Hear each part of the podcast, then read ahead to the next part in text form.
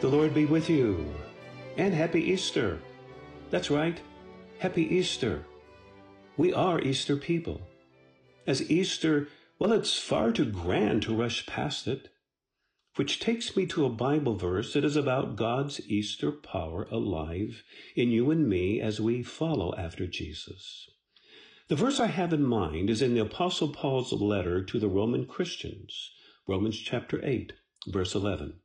I read, If the Spirit of Him who raised Jesus from the dead dwells in you, He who raised Christ from the dead will give life to your mortal bodies.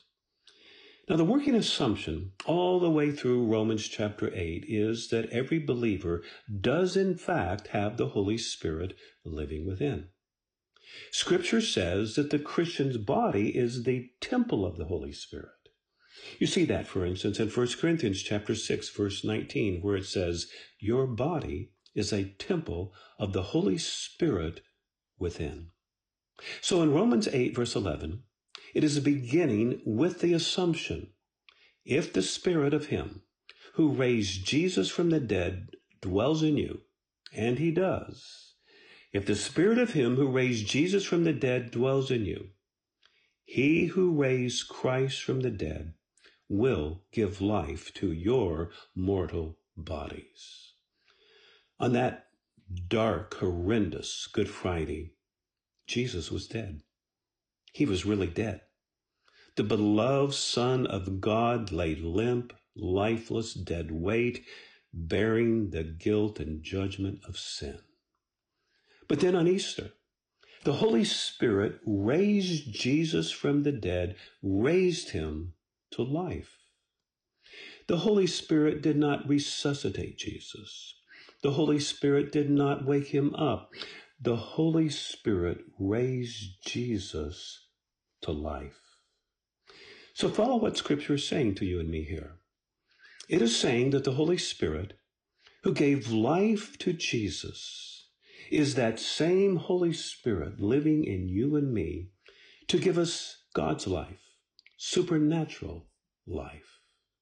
Sometimes people read this verse and think that it's talking about the last day, the day of resurrection, when the Holy Spirit will raise our bodies. Now, while that is true, there is more to this verse than that.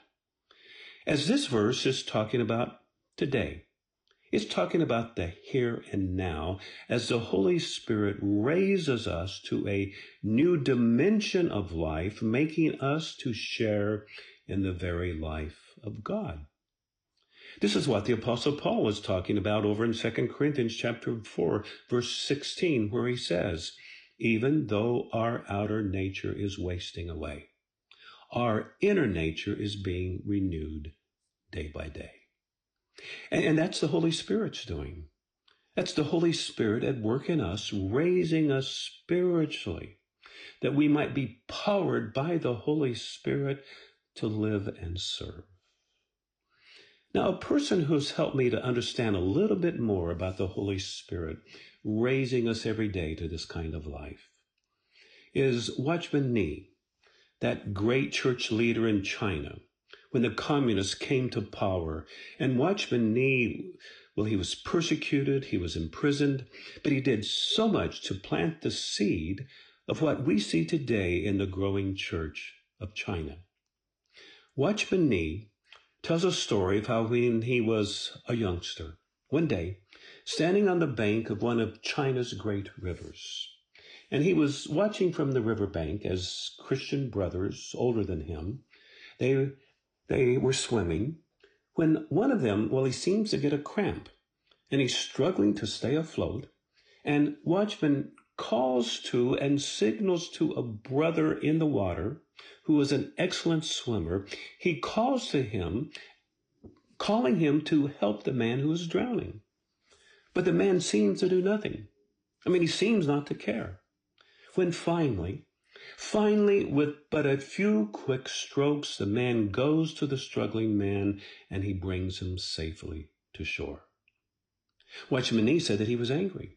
He was angry with his Christian brother who, well, he seemed at first to do nothing to help the drowning man. Why did you wait so long to help him? he asked angrily. And then the man explained. He said, If I had tried to help him sooner, he would have grabbed me and pulled both of us under. You cannot save a drowning man until he is exhausted and all the fight is gone from him, and then you can save him. Watchman Nee said that he understood. And that he understood that and applied it to all of us who try so hard to stay afloat in the Christian life. We try so hard to live the Christian life and until we are exhausted. And it is at that moment that the Holy Spirit can jump in and save us and give us his very life, give us his very power for living, giving us that same power that raised Jesus from the dead on Easter. And I wonder if right now that perhaps you're, you're tired from trying to live the Christian life, that you're exhausted from trying to stay afloat. This is a time that the Holy Spirit can help you as you begin to rely on the power of the Holy Spirit who makes his home in you.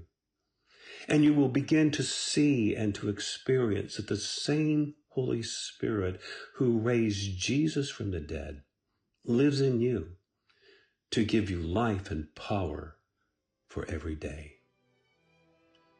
I am Tim Smith, a fellow traveler. Thank you for listening. Until next time.